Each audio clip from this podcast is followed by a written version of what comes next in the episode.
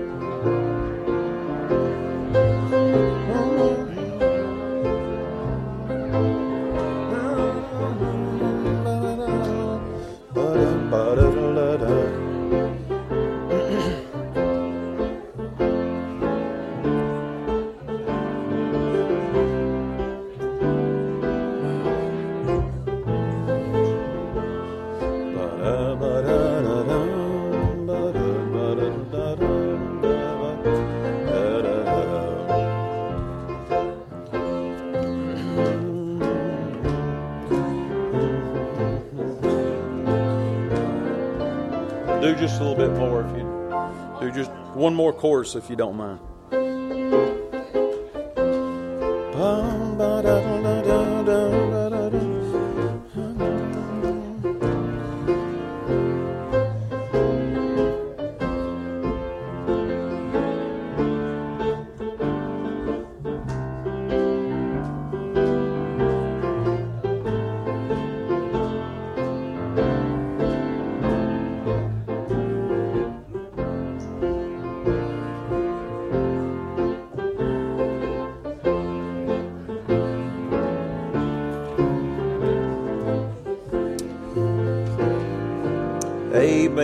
Praise God tonight.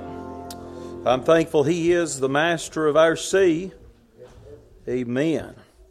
And whether or not you realize it or believe it or want to admit it, the Lord's still on His throne.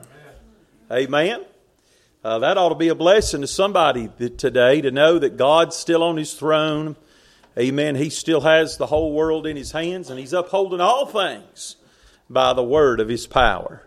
Amen. If God were to take His hand off of things for one day, the world would be destroyed. Amen. And one of these days, God's going to remove His hand. And I think we're seeing maybe the beginning stages of that right now as we speak. But I'll tell you what, I believe as long as uh, the church of the living God's in the world, uh, amen, God's going to uh, make sure He keeps us safe because He has a vested interest in His people. Amen. He's paid too high of a price. And uh, you better believe one thing, he's not going to, uh, amen, he's not going to turn his back on his own. Hallelujah. And I'm thankful for that. Amen. Well, we do appreciate you being here as we uh, move right on through the month of October, October the 23rd. Amen. 2022. And, um, amen, October's a wonderful month, isn't it? Amen. You say, Preacher, why? Well, because it's my birthday. Hallelujah. Uh, amen. Uh, any day that the preacher was born's got to be a good month. Hallelujah. Praise the Lord. And Miss Caroline, uh, too, so we'll sing happy birthday to Miss Caroline uh, before the day's over. We may bring her up here in front of everybody and just embarrass her to death. Wouldn't that be all right? Hallelujah. So we'll take care of that here shortly. But, uh, amen, we do appreciate your presence, appreciate our visitors this morning. Good to have my mom and dad back with us. Hallelujah. Uh, praise the Lord. Uh, amen. Y'all don't mind them. They're still having, uh, instead of jet lag, it's beach lag. Hallelujah. So pray, pray for them today. But we do appreciate them being here. Just by way of announcements, I do want to remind you about uh, our upcoming uh, Church Fun and Fellowship Day. That's going to take place this upcoming Saturday at the Barham property in Sunnyside. Uh, Michael, what's the address there? Amen. Uh, say that again. 1361 East Fork Road. That's Michael's uh, physical address. Amen. That's where his house is at. So if you if you get there, you've gone too far. All right. Uh, the property is just before their home. Uh, amen. On the right, there'll be what a red gate. Is that right? An orange gate she'll have a sign down there. So you just come to the come to the sign there and uh, turn right and go up on top of the hill, and we're going to have a good time. Hallelujah. Uh, 1361. Amen. Give that road name again. East Fork Road. So we hope we have a good turnout. Again, they're going to provide hot dogs, but we want you to bring your finger foods and uh, we'll just have a good. I think there's going to be uh, a bonfire and maybe even a hayride. Who knows what we'll get into, but we'll just have a good time together. No, you're not driving the tractor. Praise the Lord. But uh, looking forward to that. Certainly, again, the fun starts at four o'clock uh, p.m. next Saturday. Also, I do appreciate all of the, the teenagers that went with us, uh, amen, to the uh, corn maze this past Thursday night. Uh, and um, we had a blast, but we got lost. Amen. Uh, I tell you what, uh, get, getting, you know, you, you don't ever want to get nervous, all right? Uh, you, you always want to at least present the fact to the kids that everything's in control, all right? But I will be honest with you, there was a point in time, you just imagine being in a uh, a large corn maze at night, cold, uh, and you got probably, well, we had over 30 teenagers spread out all over the place. Uh, and, um, and me and Josh, see, I followed Josh, okay? Josh isn't here this morning, but uh, I followed him. So I figured I'd be in good hands. Uh, but I think I found out differently. But, uh, amen, we finally, there was a, a group of us, about 12 to 15, that we just we all got together. None of us knew where we were going, but we said, regardless of where we go, we're going to stay together. And by God's grace, we made it out safe and sound. So, had a wonderful time together. We're going to do another youth outing. Uh, it's not something we do uh, all that often, but um, again, just happens to be back to back. We're going to go to the Judgment House at First Baptist Church this upcoming uh, Thursday, uh, at October the 27th and we'll leave around the same time, probably around 5:15 from the church. So again, this is for ages 5th grade and up. You say, "Preacher, what about the little kids?" Well, we're going to do something for them too. We don't want them to feel left out, but this is these events are specifically for 5th grade and up. So uh, again, uh, you come out and uh, and go with us uh, to the Judgment House this upcoming uh, Thursday. Fall revival, uh, don't want to forget about that. Fall revival is scheduled for the end of November. Again, November the 28th through the 30th, 7 o'clock p.m. And again, those dates are tentative uh, the 28th through the 30th. That's Monday through Wednesday. But uh, we, have the, we have reserved the right to continue through Thursday and Friday if the Lord sees fit. Brother Barry Rackley will be the guest preacher. So it's never too early to be praying uh, about revival. Amen. And if you've never heard Brother Rackley, you're in for a treat. He is a, a blessing and he'll be a help and encouragement to you. Just by way of prayer requests today, uh, let's continue to remember Bruce Stafford. Bruce told me that he was going to do his best to be here today, but obviously he's not, he's, he's unable to be here. So let's uh, pray for Bruce. Uh, certainly miss him when he's not here. I talked to uh, Brother Gary Gridley this week. Continue to remember him and Miss Francis. Uh, again, um, in some ways he's doing okay, in other ways he's not. So let's remember them. Let's not forget them. Just because they're not able to be here, they're still a very important part of our church family. So let's remember the Gridleys. Uh, continue to remember uh, Dee Dunbar. I talked to Dee this morning, and she said that um, uh, the the uh, incision where she had surgery on her foot a couple of weeks ago, uh, they're worried that it's become infected. Is that right, Scott? Possibly, possibly. So they're going to find that out tomorrow. So remember Dee in prayer. And Scott, you're feeling better, right? At times. Wow, boy, he's he's just uh, not really a glass half full or glass half empty, just kind of neutral this morning. Amen. Continue to remember Scott and his health. Pray for the Babcocks today, Mike and Grace. Uh, Grace kind of had the crud last week, and now uh, Mike, uh, she's passed the love on to him. So uh, remember them as they're not feeling well this morning. Um, amen. Continue to uh, remember Sam and Barbie. Uh, amen. I miss them when they're not here. Sam's got shoulder surgery scheduled um, for um, for the first of December. Remember him in prayer. Um, uh, continue to remember uh, Uncle Kenny in prayer. Remember him and his health. Remember Miss Linda Coggins. Uh, Linda, do you have any update on your situation? Just just waiting to hear a time. But she's got some heart issues. Amen. Uh, I knew that. No, I'm just kidding. Praise the Lord. But we need to remember Miss uh, Linda, this uh, upcoming procedure that she has. Continue to remember Tamar Weichel. Um, pray for him. Good to have Nellie Barn with us today. Boy, just thrills my soul to see Nellie. Remember her. Uh, also, remember Bandy Thompson. Miss Elizabeth Ward needs our prayers. Um, amen. We could go on and on uh, B.J. Cobble.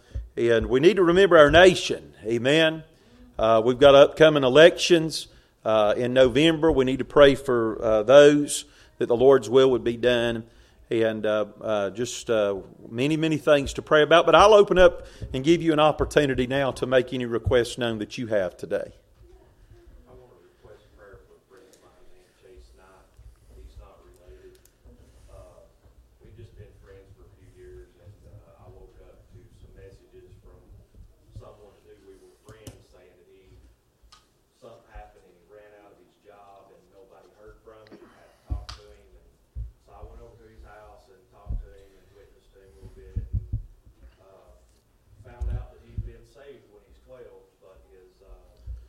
mother used to play piano in the church, and she had passed away not too long after Hmm. he got baptized. And his father had already passed away, and he lost his brother a few years ago, so he has no family. And I really didn't know it because he never talked about it until I was, I was asking if he, you know, ever went to church or been saved, and he said that he'd never been baptized. And um, he's struggling a lot right now in life, and uh, uh, he's battling depression and anxiety too. And, you know, I didn't really realize he didn't have any family, and it's, it's just funny because he's helped me through so much years ago, and we've been, you know, stayed in touch, but he never really talked about his family until we got talking about God, and, and he just, uh, uh, I might have him talked in to come to church with me, and, but he's like, you know, I, I want to get a few things straight in my life before I, I do that. And, Sure. He said, uh, he said, don't stop asking me to come, because I, I will one day. Amen. I need to get some things Amen. straight. So, just please remember him in prayer. He, you know, he has been messed up with drugs a few times and wound up going to jail as well. And he's a really good guy. You call him, he'd be there for you immediately Sure. but he just, uh, he's never been baptized, and he, he, he knows it, we got talking about that feeling inside you get, that he said, I know that I've done wrong, and I just did it anyway. Yeah. So just remember him in your prayers, and, and, you know, we, we don't realize what other people. That's right. Truly. I mean, I went through a lot, but I had my parents. That's right. If I didn't have them in the church, I don't know what I'd done. Amen. Amen. Got anybody. Right. Nobody Yes, sir. in Remember Chase Knight in prayer. Uh, Miss Dolores, how's James? Is that right? Um, we did get some good news, and I praise God for that. Uh, that, if his, uh, heart muscle is normal. They're doing, um, he's still fighting, and they're doing a seven-day, Holter monitor on him to track his EBCs and his irregular heartbeat. Okay. It's James Powers. Remember uh, Dolores' grandson in prayer. Okay. See more October birthdays. You can't beat that. I'm telling you. Amen. Tanya had a birthday this week. Amen. Praise God. Hallelujah. I could tell at the corn maze she is getting walking a little slower. You know, the older you get. Uh huh. Yeah. Oh, I need to be quiet. Praise the Lord. All right. Any other prayer needs today? Miss Pat, remember her in prayer. Others? Me and my sister Connie, uh, she had an MRI this week on her back, she been having back issues, I don't know, a month now. She got serious things going on. So I'm not gonna talk to the surgeon, so pray about that. I feel I pray real hard about that. Yes, sir, brother. Back problems are a serious issue, so remember Connie in prayer. Love her dearly. Other needs today?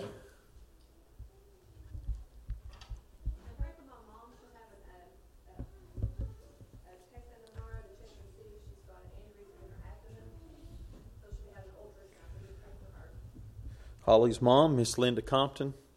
Go ahead, Daniel. Or okay, Tyler. I'm sorry.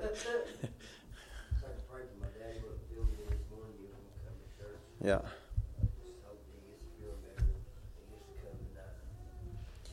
Remember Randy Brown in prayer. Sorry about that. I just saw caught it out of the peripheral vision there. Amen. Other prayer needs. Do what? Pray for my friend Brandon Ray. He was in a car wreck last week, and um, they let him rest for a few days, and then they had to do surgery on his back because he broke his spine, and he has eight stitches, three, three to six broken ribs. I can't quite remember. Goodness. And his arms were paralyzed, and I'm not sure from that, but he did come through surgery Wednesday.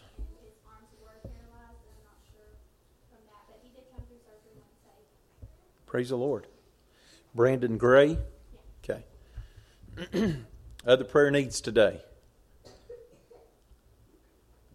Remember Crystal and Terry, on top of the Crystal's problems, they found an aneurysm in Terry's that. Gosh. Terry and Crystal Dewey's. Any others?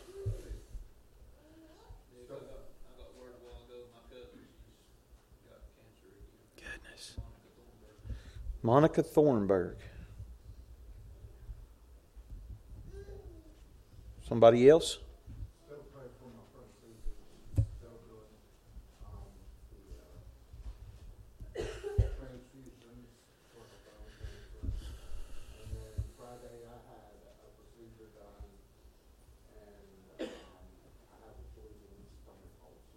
Okay.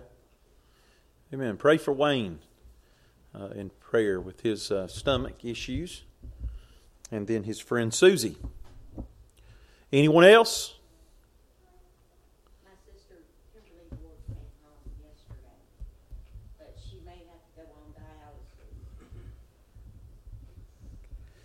Kimberly Ward. and keep Callie.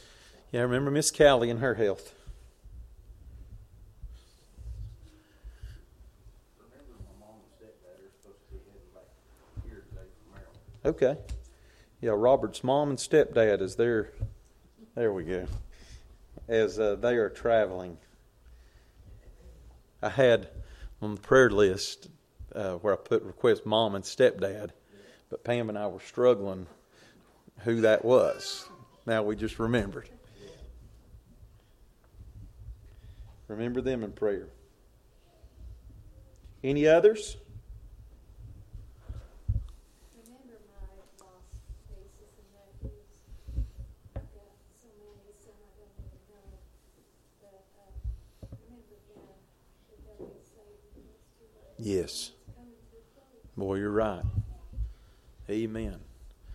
Uh, these specific uh, nieces and nephews uh, that need Jesus. How many of, of you have lost loved ones today? We need to be burdened over our lost family. Unspoken requests by the uplifted hand. Amen. Any other anybody else before we come to the altar? We'll gather around the altar at this time. If you'd like to join us, you can do so. If not, pray there in your seats, please. Let's get a hold of God today, church. Uh, we need a word from the Lord today.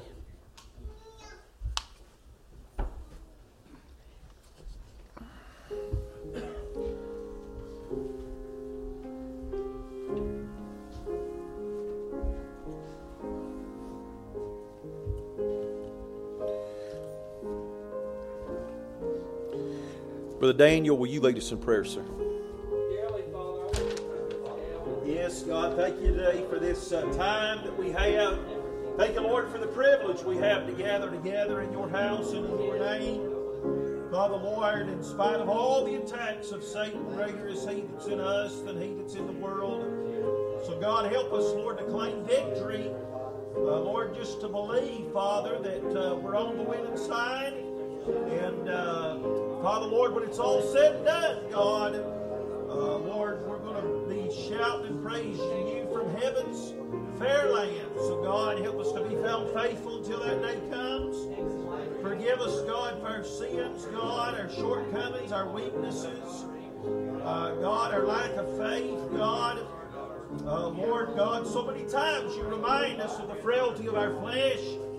Uh, but Lord, I'm thankful, that, uh, uh, Lord, when we are faithless, God, you are still faithful. Lord, I pray today, God, as we gather, that this would not just be, uh, Lord, another formal uh, ritualistic service, God. Help us not to go through the routine of the motions, but Father, help us to, to hear from heaven. Lord, I pray today for the beginning to the end that we might be able to say that it's according to your will and according to your plan. Uh, Lord, uh, Father, I pray that you give the glory out of everything that's done. Bless the music, the testimonies, the offerings, the prayers, the preaching of thy word as it goes forth, that it would be done in spirit and in truth. Give me the words, God. Lord, you burn this message, Lord, on my heart. So I pray that you help me to preach it, Father. Uh, Lord, as you've given it to me, Lord. I pray for these requests. I pray for Bruce. Pray for uh, the Gridleys, Lord. Bless Miss Dee. I pray for Bob. Lord, I pray for Otis.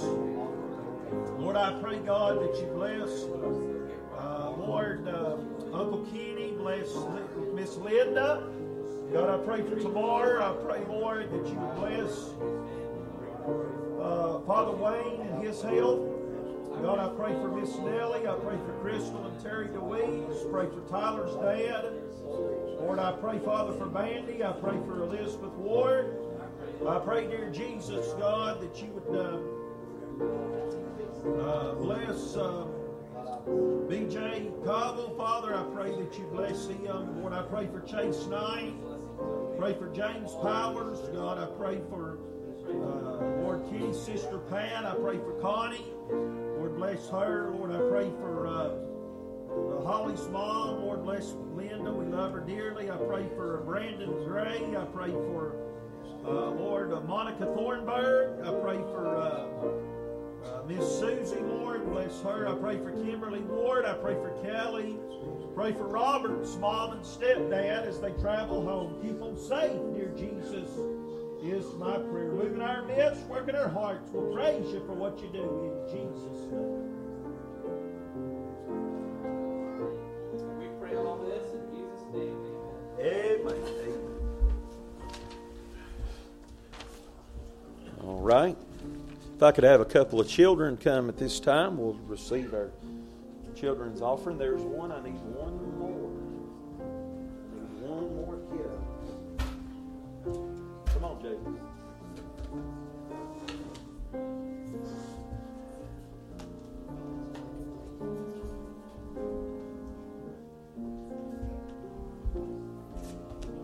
Anthony, lead us in prayer, sir.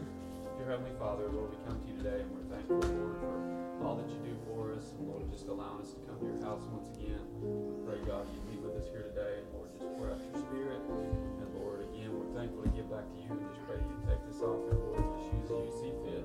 We love and praise you. It's in Christ's name we pray. Amen.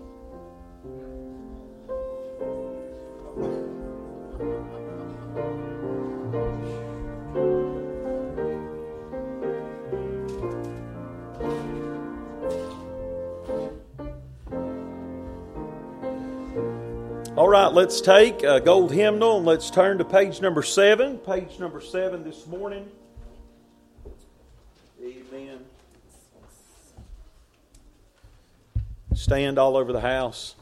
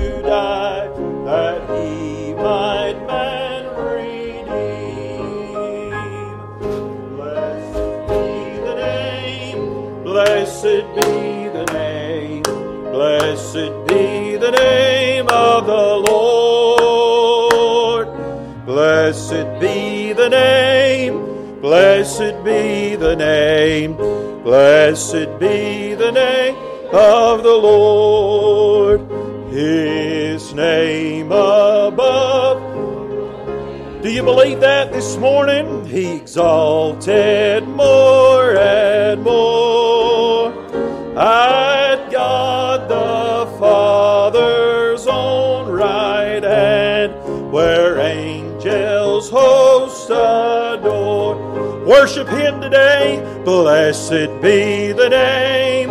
Blessed be the name. Blessed be the name of the Lord. Blessed be the name. Blessed be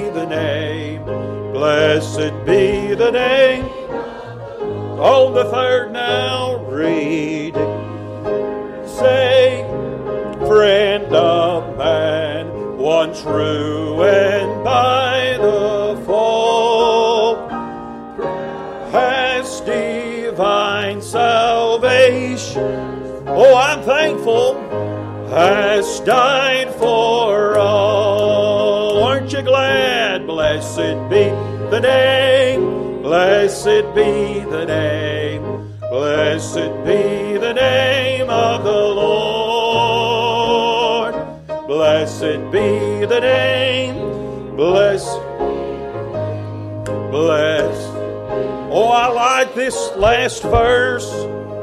His name shall be the counselor, the mighty prince of peace. Of all earth's kingdoms, conquerors. It's going to last forever. Glory to his name today. Blessed be the name. Blessed be the name of the Lord. Blessed be the name. Blessed be the name. Sing that one more time. Let's make the devil mad. Glory to God. Blessed be the name. Blessed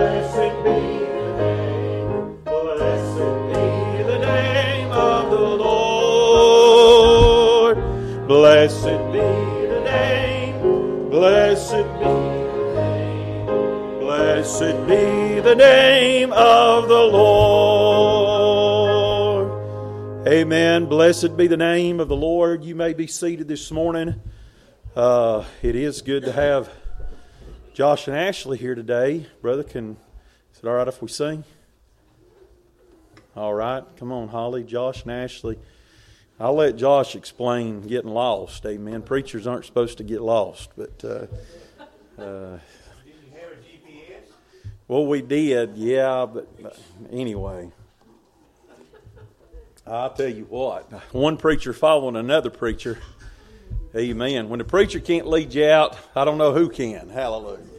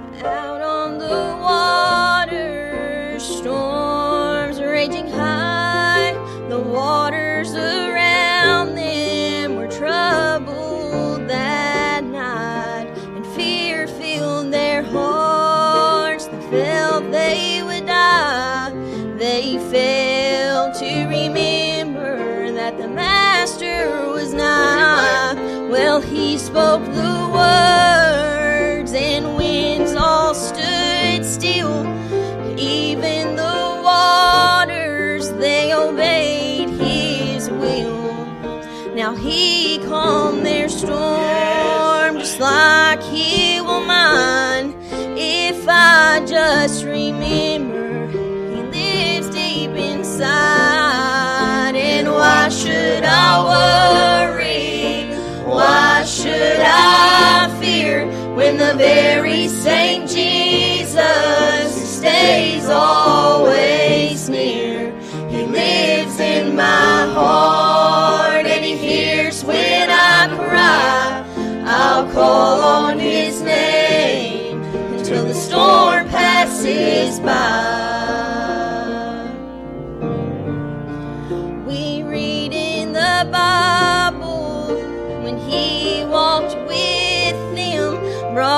to the darkness when the way grew so dim, and how great it would be to have his footsteps in mine and walk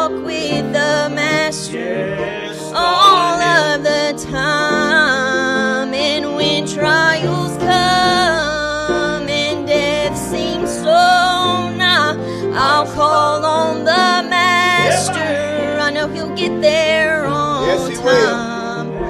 And when sickness comes and my body's in pain, all I have to do Sing it again. is call on His name. We read in the Bible when He walked with them, brought light to the darkness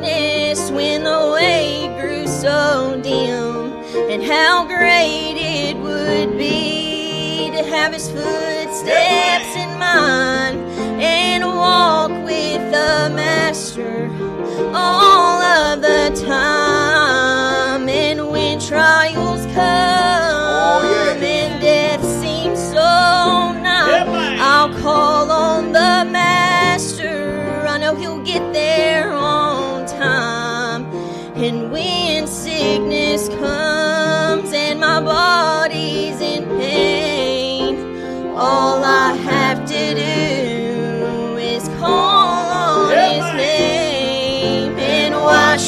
I worry? Why should I fear when the very same Jesus stays always near? He lives in my heart and He hears when I cry. I'll call on His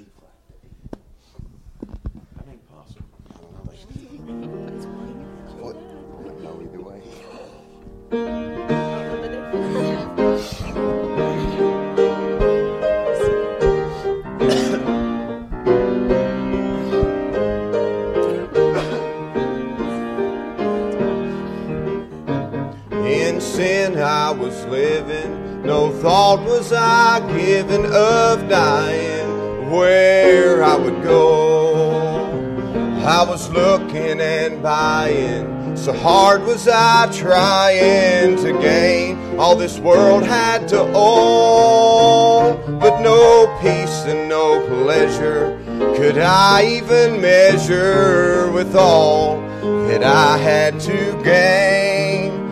But I repented and prayed, and God saved me that day. And now I have got something to say.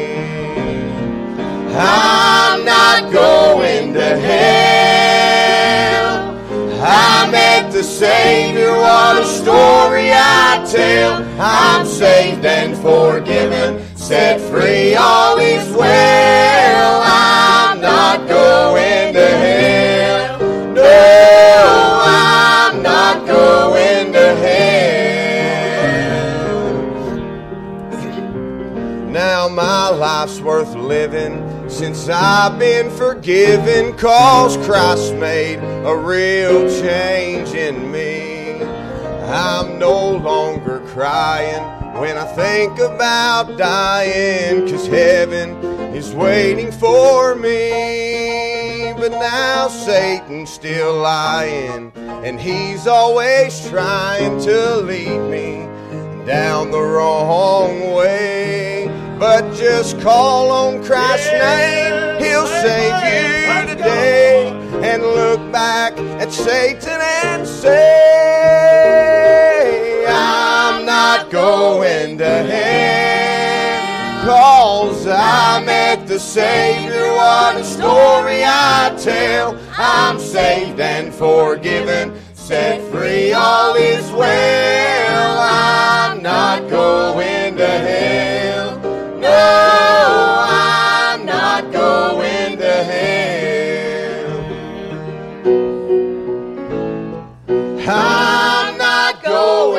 to hell.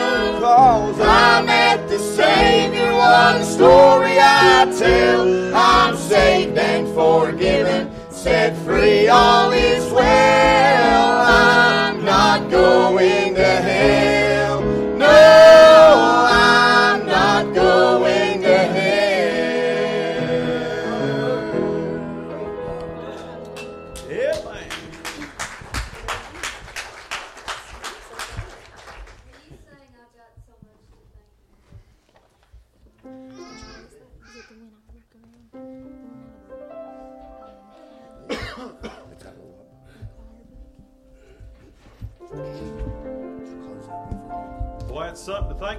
for today, that we don't have to go to hell.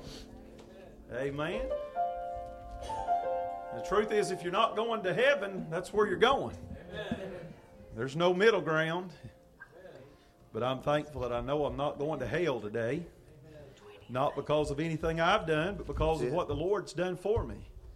In my place and on my behalf. Man. Hallelujah.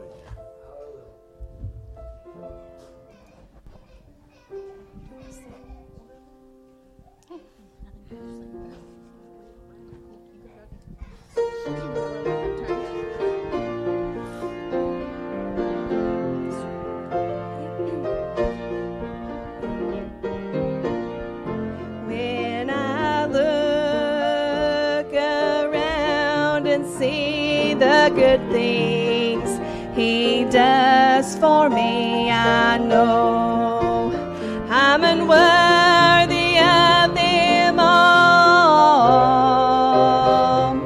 But His blessings He freely gives, I owe my life to Him. I've got so much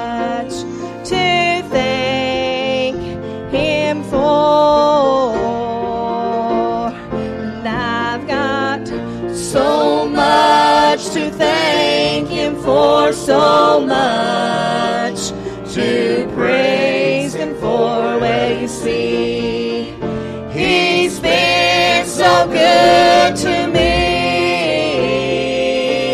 And when I think of what He's done and where He brought me from, I've got so much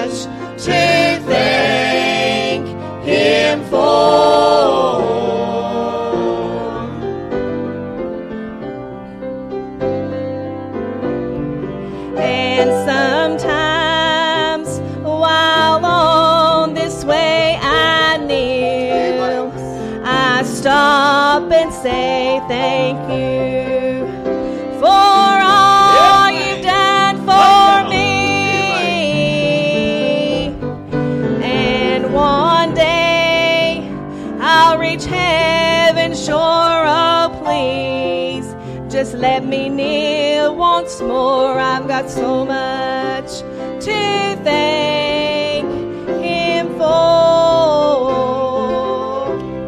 And I've got so much to thank Him for, so much to praise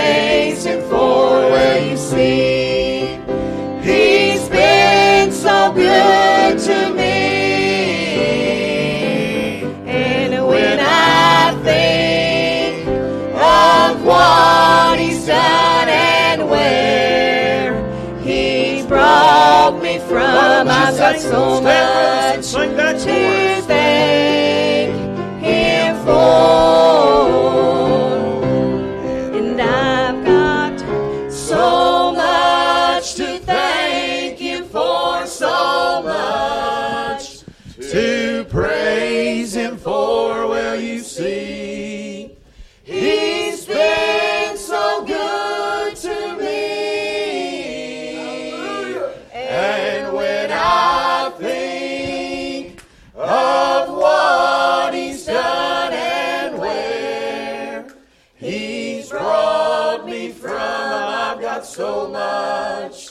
To thank sing it one more time. Amen. Oh, I've got so much to thank Him for. I've got so much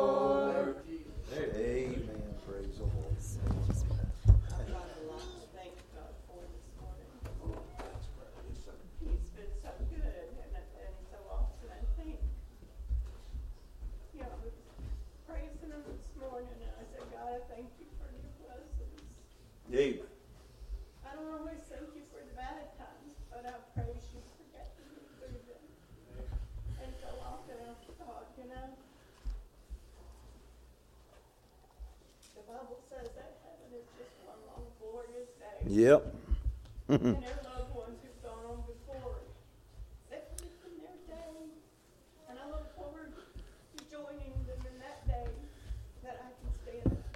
Praise the Lord, Dolores. Amen. I'm looking forward to going to heaven, aren't you?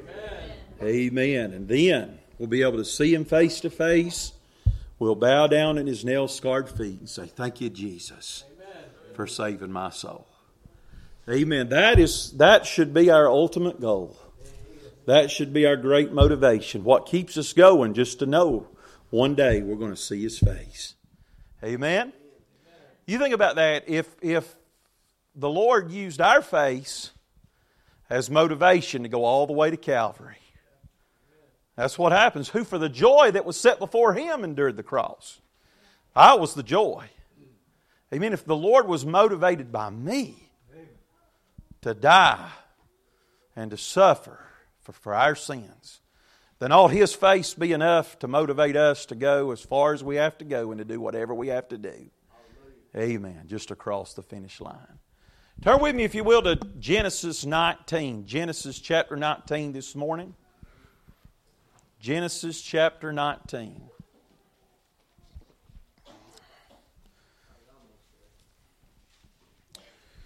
I'm not going to have you stand because I've got quite a bit of reading to do. So you follow along with me this morning.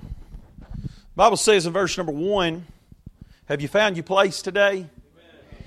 And there came two angels to Sodom at even, and Lot sat in the gate of Sodom. And Lot, seeing them, rose up to meet them, and he bowed himself with his face towards the ground. And he said, Behold, now, my lords, turn in, I pray you, into your servant's house, and tarry all night, and wash your feet, and ye shall rise up early and go on your ways. And they said, Nay, but we will abide in the street all night. And he pressed upon them greatly, and they turned in unto him, and entered into his house, and he made them a feast, and did bake and leaven bread, and they did eat. But before they lay down, the men of the city, even the men of Sodom, compassed the house round, both old and young, all the people from every quarter, and they called unto Lot and said unto him, Where are the men which came unto thee this night? Bring them out unto us, that we may know them. And um, I'll just keep reading. And Lot went out at the door unto them, and shut the door after him, and said, I pray you, brethren, do not so wickedly. Behold, now I have two daughters which have not known man. Let me, I pray you, bring them out unto you, and do ye to them as is good in your eyes, only unto these men do nothing. For therefore came they in under the shadow of my roof, and they said, Stand back. And they said again, This one fellow came in to sojourn, and he will needs be a judge. Now will we deal worse with thee than with them. And they pressed sore upon the man, even Lot, and came near to break the door. But the men put forth their hand and pulled Lot into the house to them and shut to the door. And they smote the men that were at the door of the house with blindness, both small and great, so that they wearied themselves to find the door. And the men said unto Lot, Hast thou here any besides, son in law and thy sons? and thy daughters, and whatsoever thou hast in the city, bring them out of this place, for we will destroy this place, because the cry of them is waxen great before the face of the Lord. And the Lord has sent us to destroy it. And Lot went out and spake unto his sons in law, which married his daughters, and said, Up, get you out of this place, for the Lord will destroy this city. But he seemed as one that mocked unto his sons in law. And when the morning rose, then the angels hastened Lot, saying, Arise, take thy wife and thy two daughters, which are here, lest thou be consumed in the iniquity of the city. And while he lingered the men laid hold upon his hand and upon the hand of his wife and upon the hand of his two daughters. Notice they did that while he lingered. All right? The Lord uh, being merciful unto him, and they brought him forth and set him without the city. And it came to pass when they had brought them forth abroad that he said, Escape for thy life, look not behind thee, neither stay thou in all the plain, escape to the mountain, lest thou be consumed. And Lot said unto them, Oh, not so, my Lord, behold, now thy servant hath found grace in thy sight, and thou hast magnified thy mercy, which thou hast showed unto me in saving my life. And I cannot escape to the mountain, lest some evil take me and I die. Behold, now this city is near to flee unto, and it is a little one. Oh, let me escape thither. Is it not a little one? And my soul shall live. And he said unto him, Notice that Lot continued to focus on himself. Did you see that? And he said unto him, See, I have accepted thee concerning this thing also, that I will not overthrow this city for the which thou hast spoken. Haste thee, escape thither, for I cannot do anything till thou be come it thither. Isn't that wonderful? Amen. That because Lot was righteous, God could not destroy uh, the city of Sodom until uh, Lot was protected and safe. There's a lesson for us, church. Amen. Therefore, the name of the city was called Zoar. Thus, the sun was risen upon the earth when Lot entered into Zoar. Then the Lord rained upon Sodom and upon Gomorrah brimstone and fire from the Lord out of heaven, and he overthrew those cities and all the plain and all the inhabitants of the cities and that which grew upon the ground. But his wife looked back from behind him, and she became a pillar of salt. And Abraham got up early in the morning and to the place where he stood before the Lord, and he looked toward Sodom and Gomorrah and toward all the plain, land of the plain, and behold, and lo, the smoke of the country went up as the smoke of a furnace. And it came to pass when God destroyed the cities of the plain that God remembered Abraham. Hallelujah. And sent Lot out of the midst of the overthrow when he overthrew the cities in the which Lot dwelt. And Lot went up out of Zoar and dwelt in the mountain, and his two daughters with him. For he feared to dwell in Zoar, and he dwelt in a cave, he and his two daughters. And the firstborn said unto the younger, Our father is old, and there is not a man in the earth to come in unto us after the manner of all the earth. Come, let us make our father drink wine, and we will lie with him that we may preserve seed of our father. And they made their father drink wine that night, and the firstborn went in and lay with her father. And he perceived not when she lay down, nor when she arose. And it came to pass on the morrow that the firstborn said unto the younger, Behold, I lay yesternight with my father.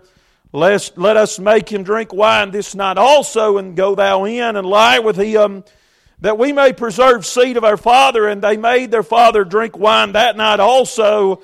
And the younger arose and lay with him, and he perceived not when she lay down nor when she arose. Thus were both the daughters of Lot with child by their father.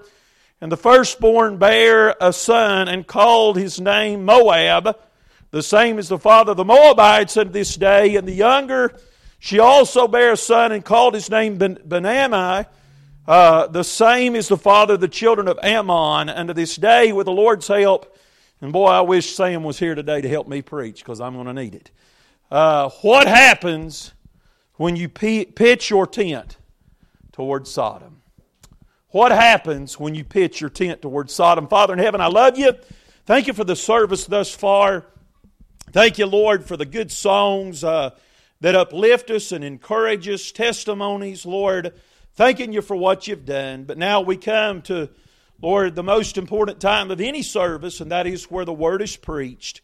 And God, I pray that this would not be a performance Father, this would not be a demonstration of flesh, God, Lord, that you'd help me today to preach to your people, Father.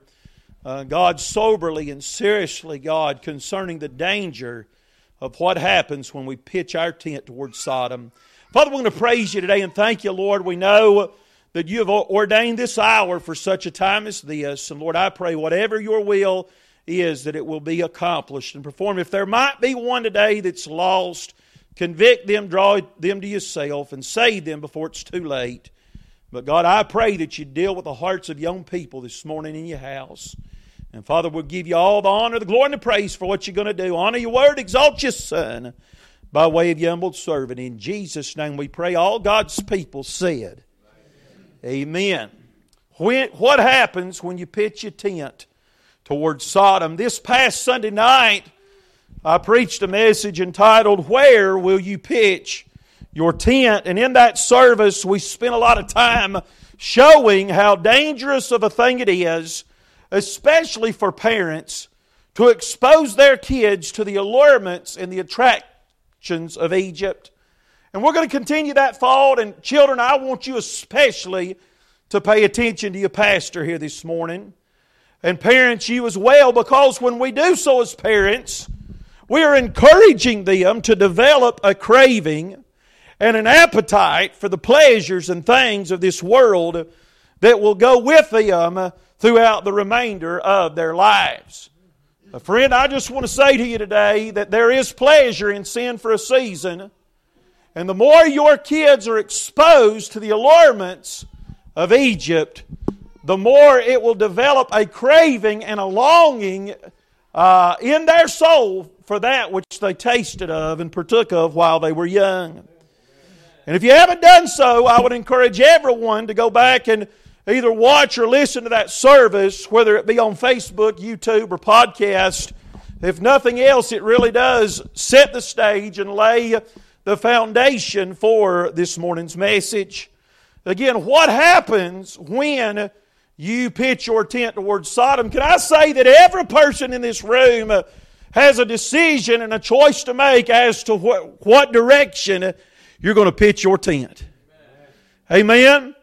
And when it's all said and done, nobody else, you can't blame anyone else for the direction you choose to pitch your tent. Amen. So again, let's just share some thoughts straight from God's Word. This isn't my opinion, this is what the Bible says as it relates to the consequences of what happens when you choose to pitch your tent towards Sodom.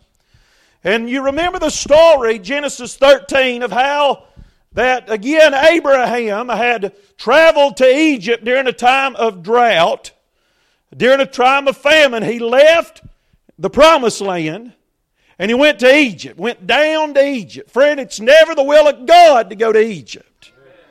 And what he brought up with him up out of Egypt did nothing but hurt him. He brought Hagar up out of Egypt. He ought to left old Hagar down where he found her. Hallelujah. But not only Hagar, amen, but he, he uh, amen, he became wealthy while he was in Egypt. And although though that might look like a good thing at first, not only did he become wealthy, but Lot also became wealthy. And as a result, a great dispute arose between them. They divided and they went their separate ways. But Abraham, being the man of God that he was, he preferred Lot over and above himself. And he gave Lot the first choice, and Lot chose the plain of Jordan. As the Bible says, it was well watered and even reminded him of the garden of the Lord. Friend, I want to say to you that the devil has plenty of things to offer us. Amen. To look like it's the best thing since sliced bread, when in reality, it's poison. Genesis 13 12, the Word of God tells us that Lot pitched his tent towards Sodom. And that brings me to the very first point of today's message. What happens when you choose to pitch your tent towards Sodom, and that is when you pitch your tent towards Sodom, you will usually end up living right smack dab in the middle of the Sodomites. Amen. Genesis 14 12. The Bible says, And they took Lot, Abram's brother's son, who dwelt in Sodom, and his goods and departed. So with Lot, what started out with a simple look towards Sodom turned into Lot pitching his tent towards Sodom. And before it was all said and done, he found himself living right smack dab in the middle of the city of Sodom itself. We told you Sunday night for Lot, one look was all it took. Amen. And that look took Lot further than he ever thought it would be possible for him to go. He suffered more than he ever thought he would suffer. And he ended up losing more than he thought that he would ever lose. But it started with what we might refer to as an innocent look. But for Lot, one look is all it took, and the rest, as the old saying goes, is history.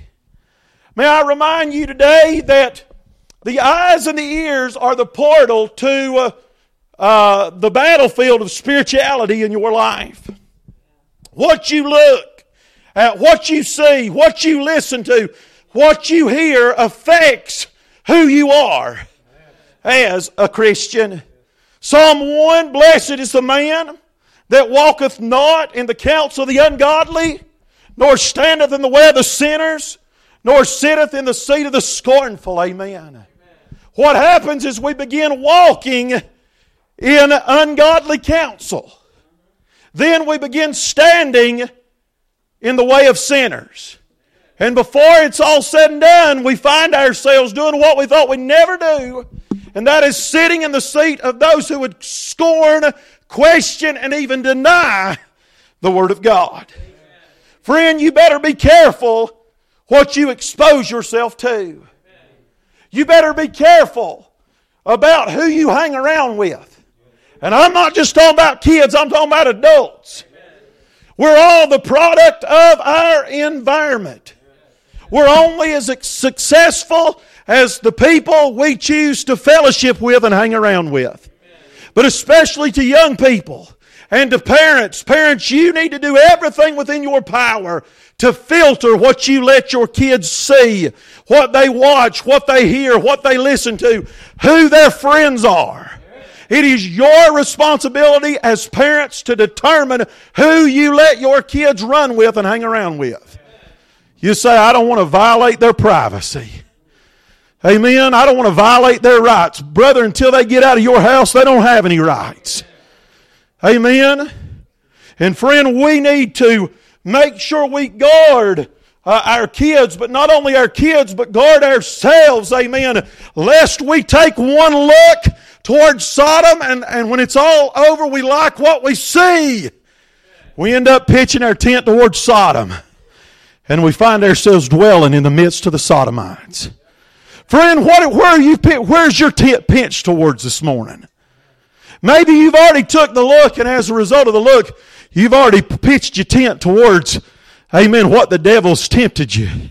Maybe you hadn't done it yet, but you're looking at it, you like what you see. Amen. It feels good. It tastes good. It sounds good.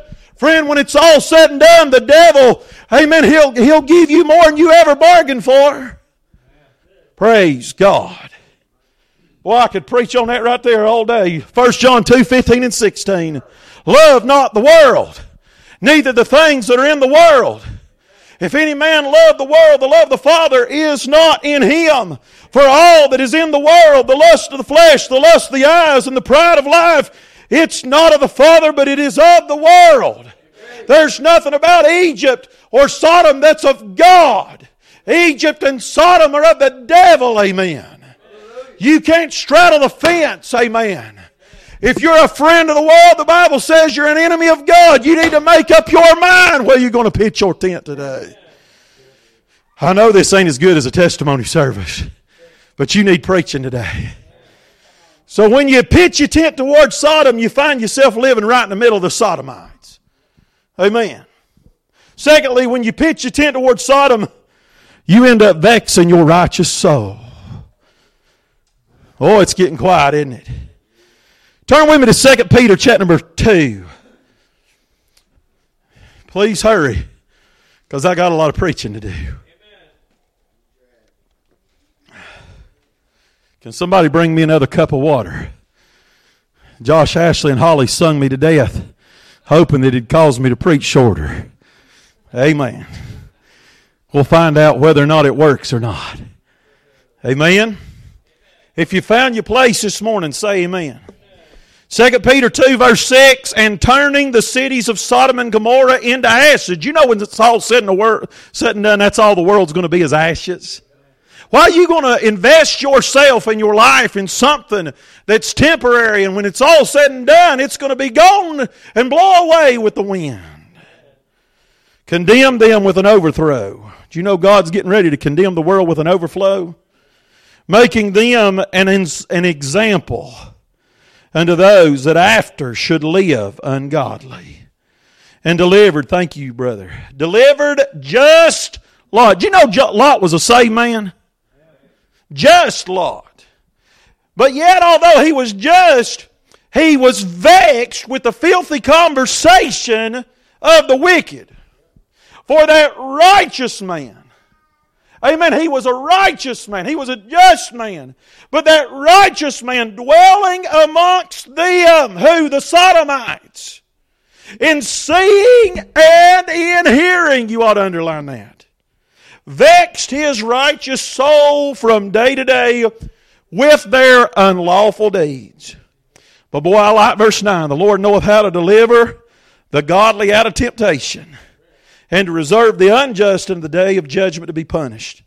Twice in this passage, the Bible uses the word vexed to describe the effect Lot's association with Sodom had upon his life. Did you know this word vexed it means to be oppressed. It means to be tortured or to be tormented.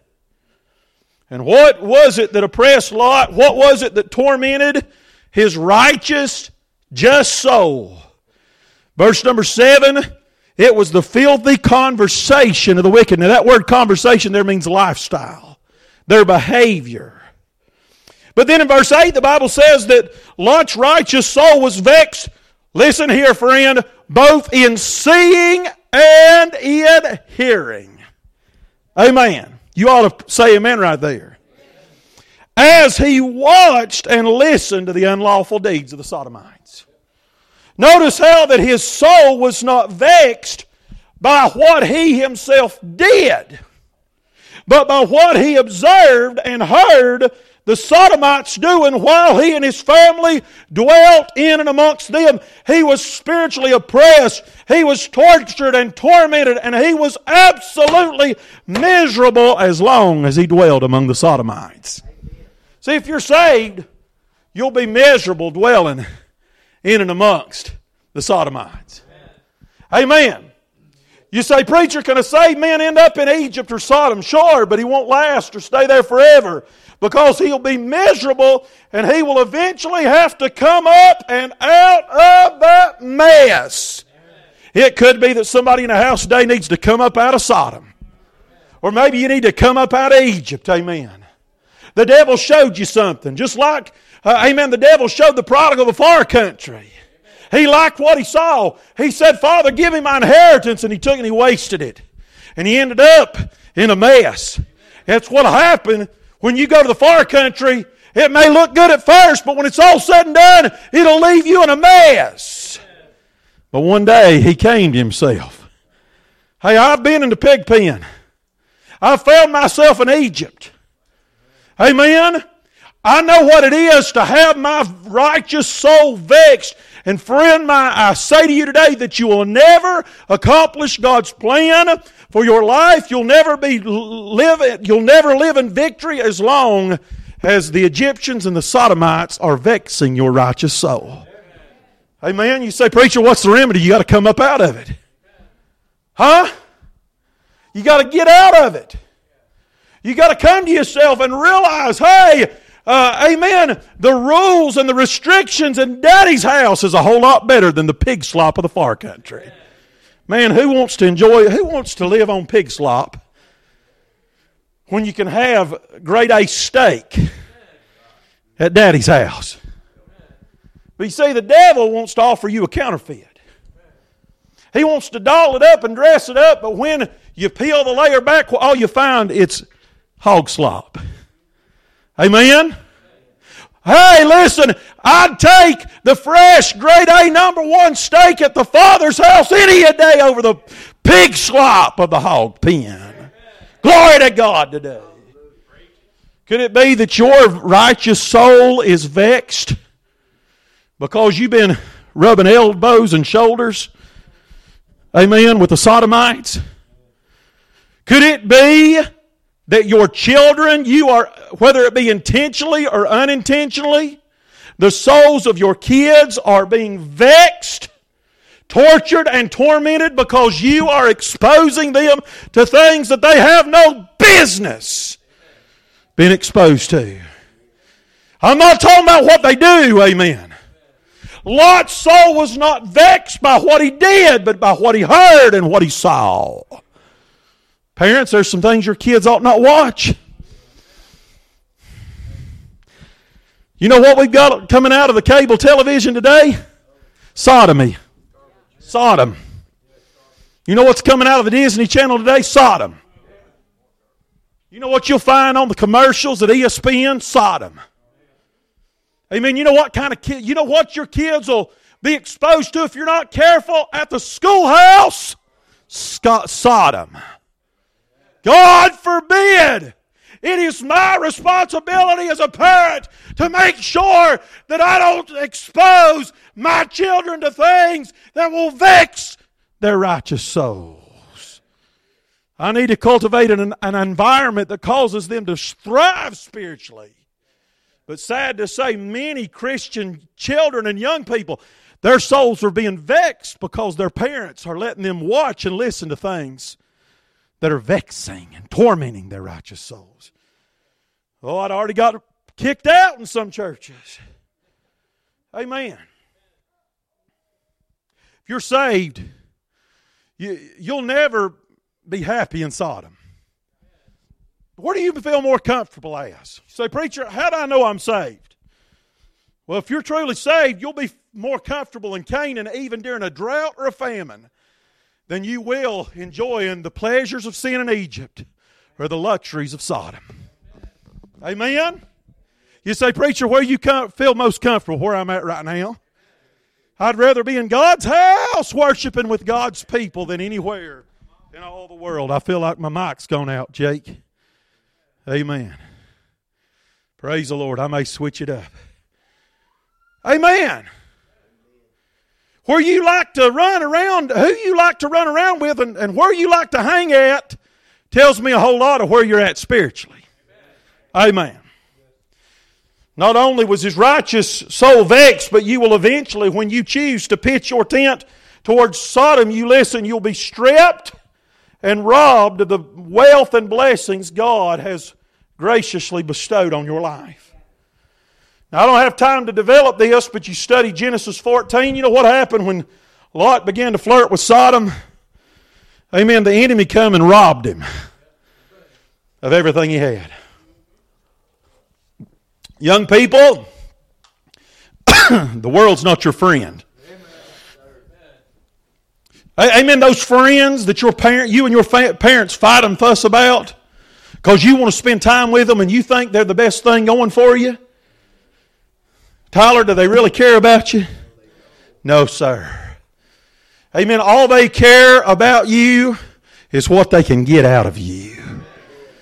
And once they've milked you dry, they'll kick you to the curb because that's what the devil is. That's what the sodomite crowd will do. That's what Egypt will do. It'll, amen, it'll, it'll uh, offer you everything and then leave you with nothing when it's all said and done. Oh, friend, I'm telling you, the devil is a thief. Parents, there's some things that, uh, you know, as, as parents, God has blessed me with some treasures, some blessings. And God's blessed me with a beautiful wife.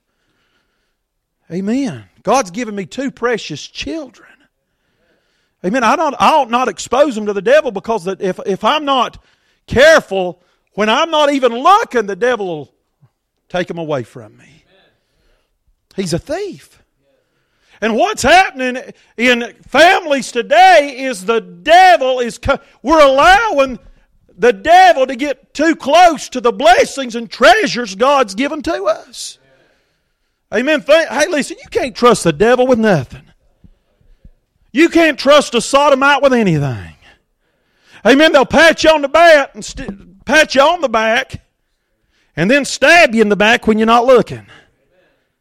Amen. You ought not let the devil in your house. Ain't nothing that the devil has that's going to benefit your house. Your home. You better keep the devil as far from your house as you can because when you least expect him, he'll strip you down and leave you with nothing. Hezekiah invited the representatives of Babylon to come in and he showed he was bragging about his treasures and before it was all said and done Nebuchadnezzar come and took it all away. There's some things you need to hide from the devil. Amen. That's right. Amen. Lot went down to Sodom rich. He came out poor, destitute, and without anything to his name. The prodigal went out of the father's house with an inheritance. But what happened? He wasted it. He lost it all. And when he come back home to daddy, he was poor and broken. Amen. When you pitch your tent towards Sodom, you lose your role as an intercessor and end up, end, end up needing to be interceded for. Genesis chapter number 18. The Lord appeared to Abraham and said, I'm getting ready to tear Jack up down there where your nephew's at. Abraham began interceding for Lot. You see, friend, either you will be an intercessor or you're going to be the one that everybody else is interceding for. Amen? You know what we need today? We need some intercessors. Amen? You know, uh, in the book of Ezekiel, verse number, or chapter 30, 22, verse 30, and I sought for a man among them that should make up the hedge and stand in the gap before me for the land that I should not destroy it, but I found none. One of the reasons the world's going to hell is because the people that should be doing the interceding are the ones that we're interceding for and on their behalf. Now, may I remind you that part of the reason that Lot ended up in Sodom, it was partially Abraham's fault. If Abraham had never exposed Lot to Egypt, Lot would have never developed an appetite for Sodom. And can you imagine how heartbroken Abraham must have been when the Lord said, I'm going to judge Sodom? And he knew that it was partly his fault that his, his nephew that was his responsibility under his care had ended up dwelling among the Sodomites because as a child, Abraham had allowed him to develop an appetite for the things of this world. What kind of an appetite are you fostering in the lives of your kids? You say, Preacher, how do I know that? Well, what are you exposing them to? You expose them to the things of the world? they're going to they're going to develop an appetite for things of the flesh and things of the world. And I promise you parents, your kids will like what they taste. Amen. You say, "Well, I, amen, they're they're upstanding kids." You just wait till you leave the room and see what they do. Amen. What would you have done? Well, I'd hate to think what I'd have done when I was growing up. Now, I'm getting ready to cause conflict here. Because this man, I, I mean, he, he hates the fact that, that even, even now my kids have cell phones. I, I, I true? Amen. Amen. See, conf- but listen, what would have happened when I was growing up if he'd give me, given me unlimited access to the internet? You know what I'd have been doing? I'd have been looking at stuff I ought not be looking at. Amen. Let's just tell the truth. Your flesh is att- attracted to sin, and so are your kids. It's your responsibility to cultivate the right appetite. Now, what they do later on is between them and God. But I want to make sure my conscience is clean. And if they go that way, it's because they taste the things after they leave the authority of my care. Amen. Amen. When you pitch your tent towards Sodom, you will be ashamed at the Lord's return. Do you know Jesus is coming back? How many of you believe the Lord's on his way back? See, when the Lord showed up to visit Abram at the plains of Mamre, where was Lot? In Sodom. Where are you going to be when the Lord shows up? Amen? Are you going to be a Mamre or is God going to have to pull you out of Sodom? You know what's going to happen the- when the trumpet sounds? There's going to be a lot of Christians who are righteous and just, but they're going to be ashamed because of the shape they're in when the Lord finds them. Amen.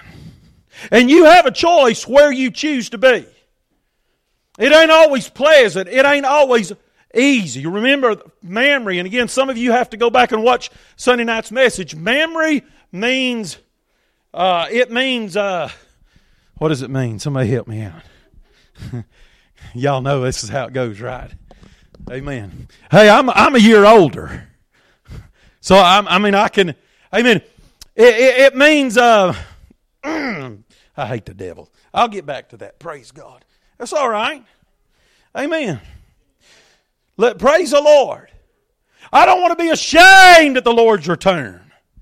1 John 2 28, and now, little children, abide in him, that when he shall appear, we may have confidence and not be ashamed before him at his co- coming. Amen. Mamre means mistreatment.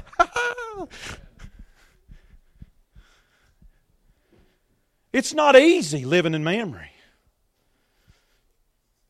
Or, you know, you, you got to make up your mind. You say, I'll just see how things go, you'll end up in Sodom. I'll just see which direction the current takes me, you'll end up in Sodom. You got to make up your mind. You got to make the choice. Daniel purposed within himself that he wouldn't defile himself with a portion of the king's meat. Amen. You've got to decide, as for me and my house, we will serve the Lord no matter what the cost. Abraham had to pay a price to dwell in the place of mistreatment. Amen? Where will you be when the Lord returns? When you pitch your tent towards Sodom, you will end up being able to you will be end up being unable to enjoy the Lord's presence. You may choose to dwell in Sodom, but God won't. You may choose darkness over the light, but you can forget God going there with you. God is light, and in Him is no darkness at all. Verse number two of our text in chapter number 19, and he said, Behold, now, now my Lord's turn in. I pray you, enter your servant's house and tarry all night. Wash your feet, and ye shall rise up early. Go on your way. And they said, Nay, but we will abide in the street all night. They'd rather stay outside than to be in that mess at Lot's house. Would the Lord feel comfortable coming into your house? You know what we need? I've been telling you this. You need to pray, Lord, make my home a sanctuary for your presence. But I'm afraid that if most of us were, and, and the fact of the matter is, whether he's inside or outside your house, he's knocking at the door. He wants to come in. But I'm afraid there's a lot of times he can't come in because there's too much darkness in, in your house. If you want God, if you if you want to enjoy the fellowship of God's presence in your home, and by the way, you need it, you're going to have to get the darkness out. Amen? God forbid that I would trade the sweet communion and fellowship that I can have with my Lord for the mess of Sodom. It's what a lot of Christians are doing. You say, I don't understand why yeah, I don't feel the Lord's presence when I pray or when I read my Bible. Well, maybe you need to get some Sodom out of your house. Maybe you need to get some Sodom out of your heart. Amen? Because I'm telling you, the Lord wants to fellowship with, with you, but God is light, and in Him is no darkness at all. Let me hurry up. When you uh, choose to pitch your tent towards Sodom, you will end up losing spiritual discernment. Verse 11, and they smote the men that were at the door of the house with blindness, most small and great, so that they wearied themselves to find the door. Now, this was, technically speaking, this was the, the perverts. But the fact of the matter is, Lot was as blind as they were. And we'll get to that in a minute. But let me just say this Parents, what you need in this world more than anything else, you need discernment. Parents, what your kids need more than anything in this world is discernment. You know why our kids, you know, the truth of the matter, our kids don't know what to do. I, mean, on one hand, amen, they come to church if they come to church. A lot of times they don't come to church because mom and daddy has them at the ball games and everything else. But they come to church and they hear what the Bible says. Amen. And just maybe they got a mom and daddy that cares enough to pull them away from Sodom. But all the while, they've got the undertow and the current of the world dragging them toward Sodom. Let me ask you this, parents. Are you pulling your kids as strong towards Mamre as the world's pulling them towards Sodom? Getting quiet, ain't it? Huh? If you're going to keep your kids out of Sodom, you're going to have to. You're going to. It takes some effort on your behalf. Well, I just want to give them their uh, rights to make their own choices. I'm not going to force them to come to church. Well, you know what happens? They'll end up in Sodom. Amen? Friend, the devil is fighting to drag your kids to hell. Whether you and he's using all kinds of things, he's got all kinds of tricks up his sleeve to do his best to drag your kids so that they'll end up right in the middle of Sodom. He's using the school system. Huh? Somebody hear the preacher today? He's using the school system. He's using, uh, amen, education. He's using politics. He's using their peers, their friends. When they get old enough to work, he's going to use their co-workers. He's using every form of entertainment and media. Can I say this to you? Disney's not innocent. Disney has is perverted. Disney has fallen off the rocker, and Disney's right in the middle of Sodom. Huh? Amen. I'm telling you, the devil's doing everything he can. If you're going to win a match of tug of war, you're going to have to be fighting. You're going to have to be pulling and tugging harder than whoever it is on the other side. You know what a lot of parents are doing? They're on the other side pulling with the devil. Huh? A lot of parents, instead of pulling their kids out of Sodom, amen, they're on the other side pulling their kids right into Sodom. You're going to have to answer for that. You better. Do you care enough about your kids to hurt their feelings? Did you know to be a good parent, you got to hurt your kids' feelings? Now, my wife will tell you I'm a softy. Dolores said, No, ain't no way. Well, listen, I'm just telling you, they know how to play their daddy. I mean, Carly knew it from the time she was a year old. And she's, ma- she's become a master of playing daddy. I love you, daddy. And you know what happens? My heart melts. But you know, if I really love that little girl, I'm going to be willing to hurt her feelings to keep her out of Sodom. Amen. Oh, that's good preaching. Amen. Well, if you, amen, your kids need discernment. This week I had someone who used to be affiliated with our church. She's gone, this young child, she's gone through hell and back. Amen. The reason she's caught in between whether or not to go to stay in Mamre or go to Sodom is because she spent she's she she has uh, amen she's experienced a whole lot of Sodom at her mom and daddy's house. All right. But but but she's confused. She says, "Well, I know what the Bible says." She said, but then she said the Bible says that this is wrong, but then aren't we supposed to love everybody? You see the confusion. The confusion. Amen. You better make sure as parents, it's my job as a pastor to make sure there's clarity coming out of this pulpit. Hey, they may not know where you stand at home, but they're going to sure know where I stand as their pastor. They need clarity rather than confusion.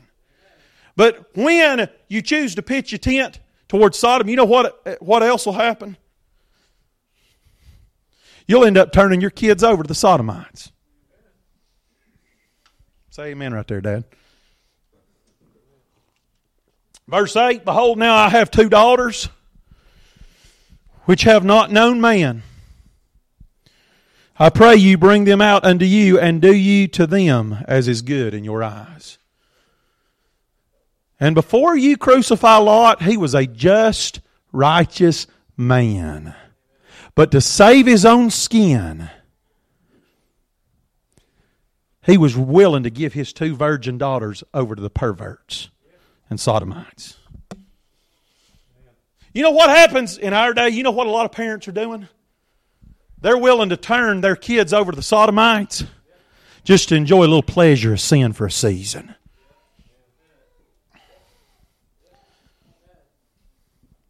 You know that's where a lot of Christian people are today? See, and they may unknowingly be doing it. They may not be intentionally doing it because they want to dabble in sin. Because they want to partake of the pleasure of Egypt and Sodom. Amen. In essence, they're just they're saying let you can have them. They're here they are. Let me ask you, parents, is the well being of your kids more important than the pleasure of your sin? If not, God rest your soul. Because the Bible says it'd be better for a millstone to be hung around your neck than for you to offend one of these little ones. But there's a lot of Christian parents, amen, that are giving their kids up, turning them over to Sodom, just so they can continue to enjoy the pleasure of their sin. Hmm. When you pitch your tent towards Sodom, you will end up being on the wrong side of judgment. The, re- the world is reserved for judgment. Sodom, and that's what this world is turning into more and more every day a glorified Sodom and Gomorrah. Judgment's coming to this world. Judgment is coming to America. Young people, you know, the devil wants you to put your hope in the pleasures and allurements of this world. What feels good, what tastes good, what sounds good. Just remember it's reserved for judgment. Where's your family going to be when the fire falls? I asked that question last Sunday night, and let me ask it again. Where is your family going to be when the fire falls? I'd rather be mistreated in Mamre. You know what happens in the Bible? There is a process. It begins when, amen, we, uh, we fellowship with the world. Then we become conformed to the world. And then we'll end up being condemned with the world. Judgment's coming. I don't want my kids to be a victim because I let them be too close to Sodom. I got to end this thing. But I worked hard for this. When you pitch your tent towards Sodom, you'll end up compromising, settling for less, and living far below the level of God's standard and measure of blessing He has reserved for, his, for your life. All right? Verses 17 through 23. Let me develop this quickly. Chapter 19. And it came to pass when they brought them forth abroad that he said, Escape for thy life. God is telling Lot, Get as far away from this place as you can. Look not behind you, neither stay thou in the plain, escape to the mountain, lest thou be consumed. And Lot said unto him, Oh, not so, my Lord. Behold, now thy servant has found grace in thy sight, and thou hast magnified thy mercy. Boy, sure had. Which thou hast showed unto me in saving what? My life. And I cannot escape to the mountain lest some evil take me and I die. It's all about him. He had lost focus of his kids and his wife. Behold, now this city is near to flee unto, and it is a little one. Oh, let me escape thither. Is it not a little one? Just a little bit of Sodom. and my soul shall live. And the Lord said unto him, See, I have accepted thee concerning this thing also, that I will not overthrow this city, for the which thou hast spoken, haste thee, escape thither, for I cannot do anything till thou become thither. Thank God for that. Therefore, the name of the city was called Zoar. The sun was risen upon the earth when Lot entered into Zoar. You know what the name Zoar means? Insignificant. Do you know when you compromise, that's what you end up? Your life is insignificant. Lot had a choice. The Lord said, Lord, I'm getting ready to judge the city. What you need to do is hightail it to the mountain and get, get as far away from that, this wicked place as you can. Lot said, Not so, Lord. Let's meet in the middle. Just a little bit of Sodom, Zoar. And you know what happened? Lot, when it was all said and done, he ended up being a man of insignificance because he chose to compromise. On the other hand, Abraham. God used him in a great and a mighty way. He became a mighty man because he chose the mistreatment of Mamre. Let me read another passage to you. No, you turn with me. Hebrews 11. Hebrews 11. I'm hurrying, we're almost through. You need to hear this, and I do too. Anybody getting any help today? Hebrews 11. This is Moses, not Abraham, but it's the same principle. Verse 24.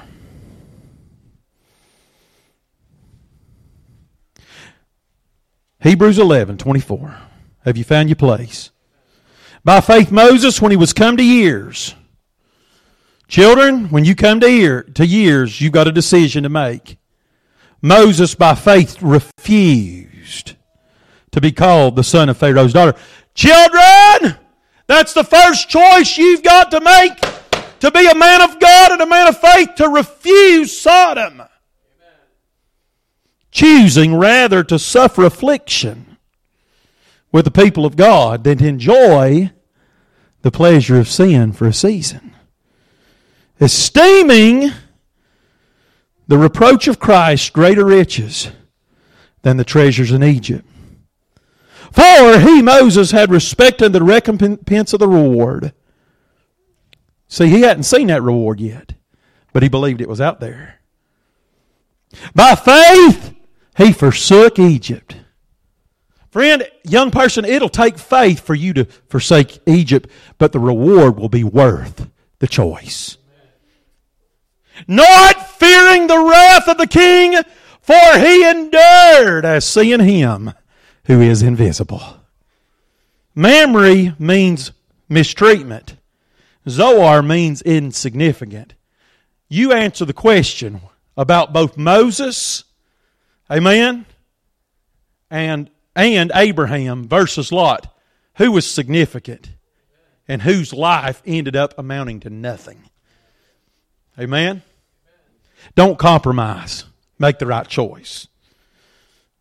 When you forsake, or when you choose to pitch your tent towards Sodom, you end up losing more than you can ever gain.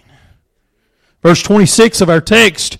But his wife looked back from behind him, and she became a pillar of salt.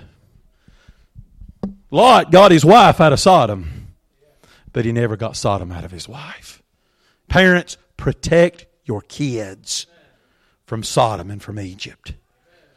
Because you may come to your senses and say, I got to get them out of this. Well, you might, but it may already be, be inbred in them to where it's too late to get it out. Lot got more than he bargained for. He went to Sodom with everything, he came out with nothing. Finally, when you pitch your tent towards Sodom, you end up watching your kids embrace the ways of the Sodomites. And I ain't going into it because it's explicit. But you read the rest of the chapter and you see the mess that them girls became involved in. Amen? You say, Preacher, what were they doing? They were just acting out everything they ever saw when they was growing up.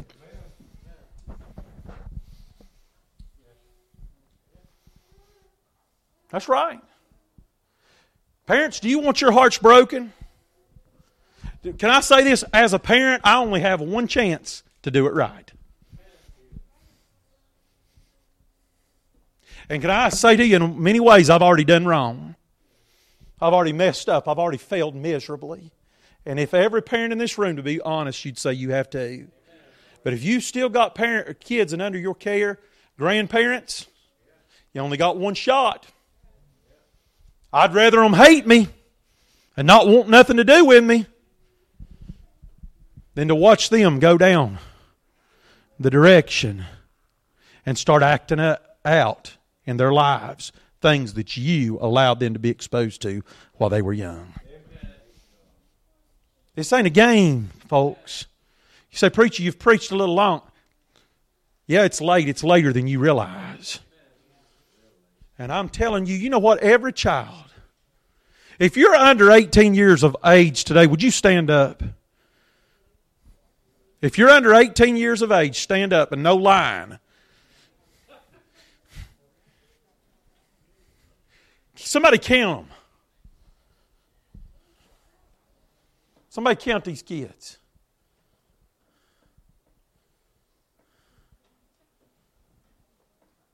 You got some over here.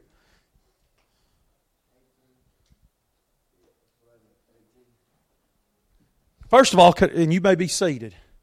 First of all, can I say how blessed we are to have the kids that we have?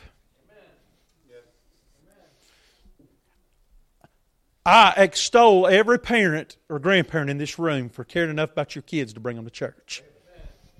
You're further along than most people. And not only that, thank God, Matt, that we had the privilege of taking over 30 of them. Do you know that matters to those kids? You know, one thing that I've learned in dealing with young people, you don't have to do a lot. Just show them you care. Just be there for them. Is that right, Wayne? Huh? But every kid that stood up, every child in this room, you know what they are? They're prey.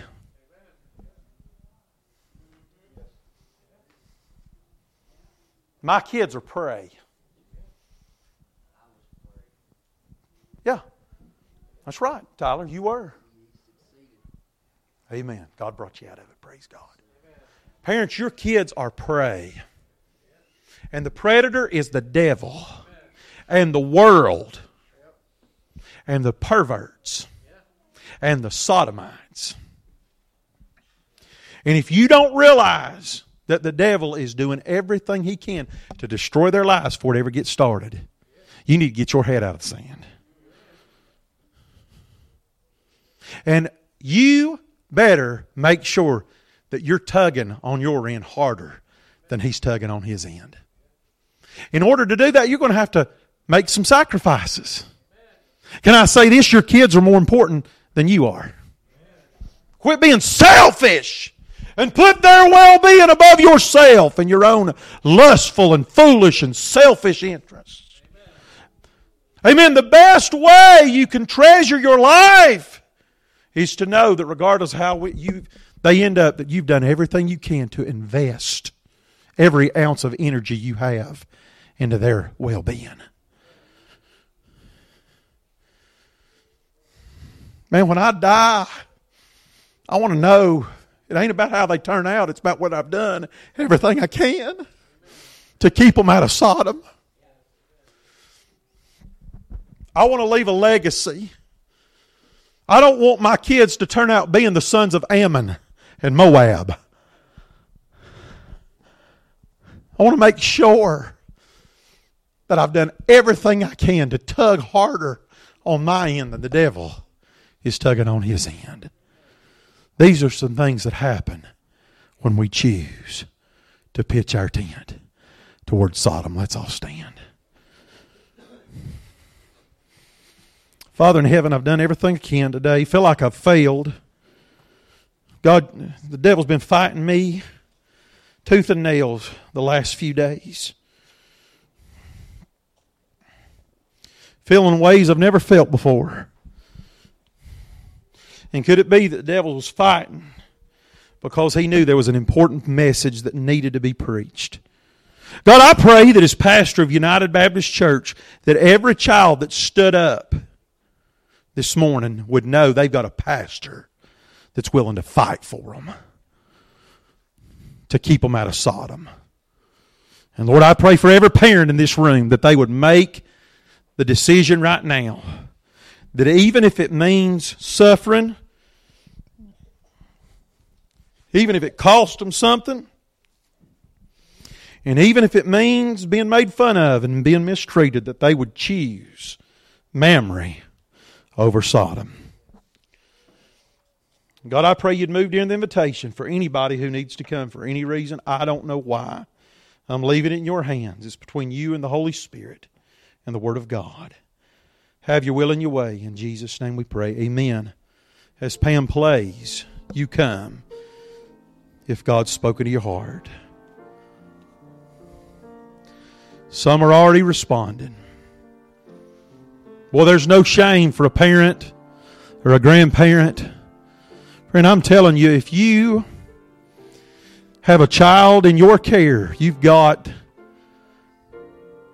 the hardest job in all the world. You can't do it on your own and by yourself. You've got to have the Lord's help. Maybe there's a child, maybe there's a young person that would have the courage to step out today. And in doing so, what you're doing, you're demonstrating that you're choosing Mamre over Sodom.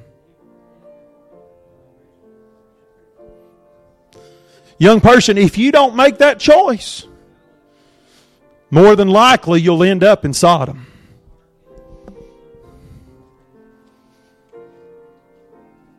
There's no middle ground in this thing, teenagers. Maybe you're already there. Maybe you looked at it and you pitched your tent towards it and you're already on your way towards Sodom. My advice is to turn around right now before it's too late. Maybe there's a young person that needs to turn around, come out of Sodom. Friend, I promise you, nobody in this room is going to make fun of you. We're going to be here to pray with you and to cry with you and to rejoice, to stand by your side and with you every step of the way. Young people, I'm telling you, you've got friends at United Baptist Church. We're proud of you. We love you. We want to make sure we do everything we can to provide the resources you need to stay as far away from Sodom as possible. Any young person have the courage to step out today?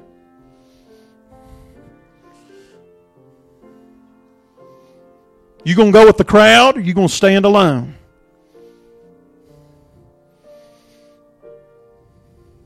There's some adults in this room that would highly advise you the best decision you can make right now. Right now. Before you have regrets to decide you're going to forsake Sodom and serve the Lord. I believe there's a young person this, this morning that needs to come. I'm not asking if you're saved. Lot was saved, but his righteous soul was vexed. He was absolutely miserable when he could have been rejoicing. Young person, how about it? Anybody?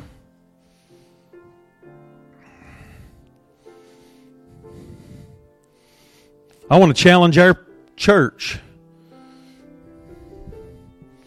to make it a conscious effort every single day to pray for these 18 to 19 kids that stood up this morning, as well as the multitudes that we bring in every Wednesday night.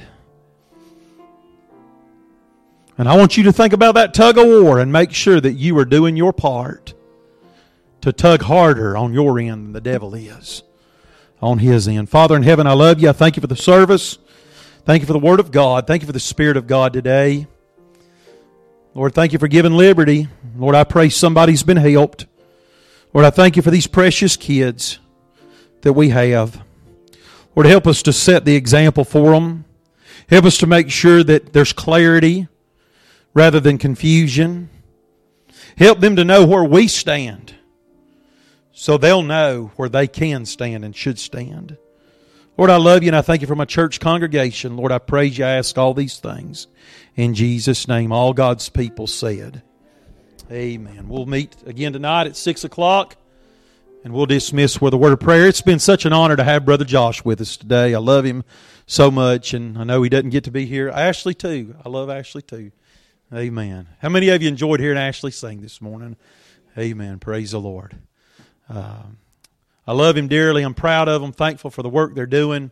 And I always want to make sure that they know, even when they're not here, they're still just as much a part of us as they've ever been. Amen? Josh, you lead us in prayer.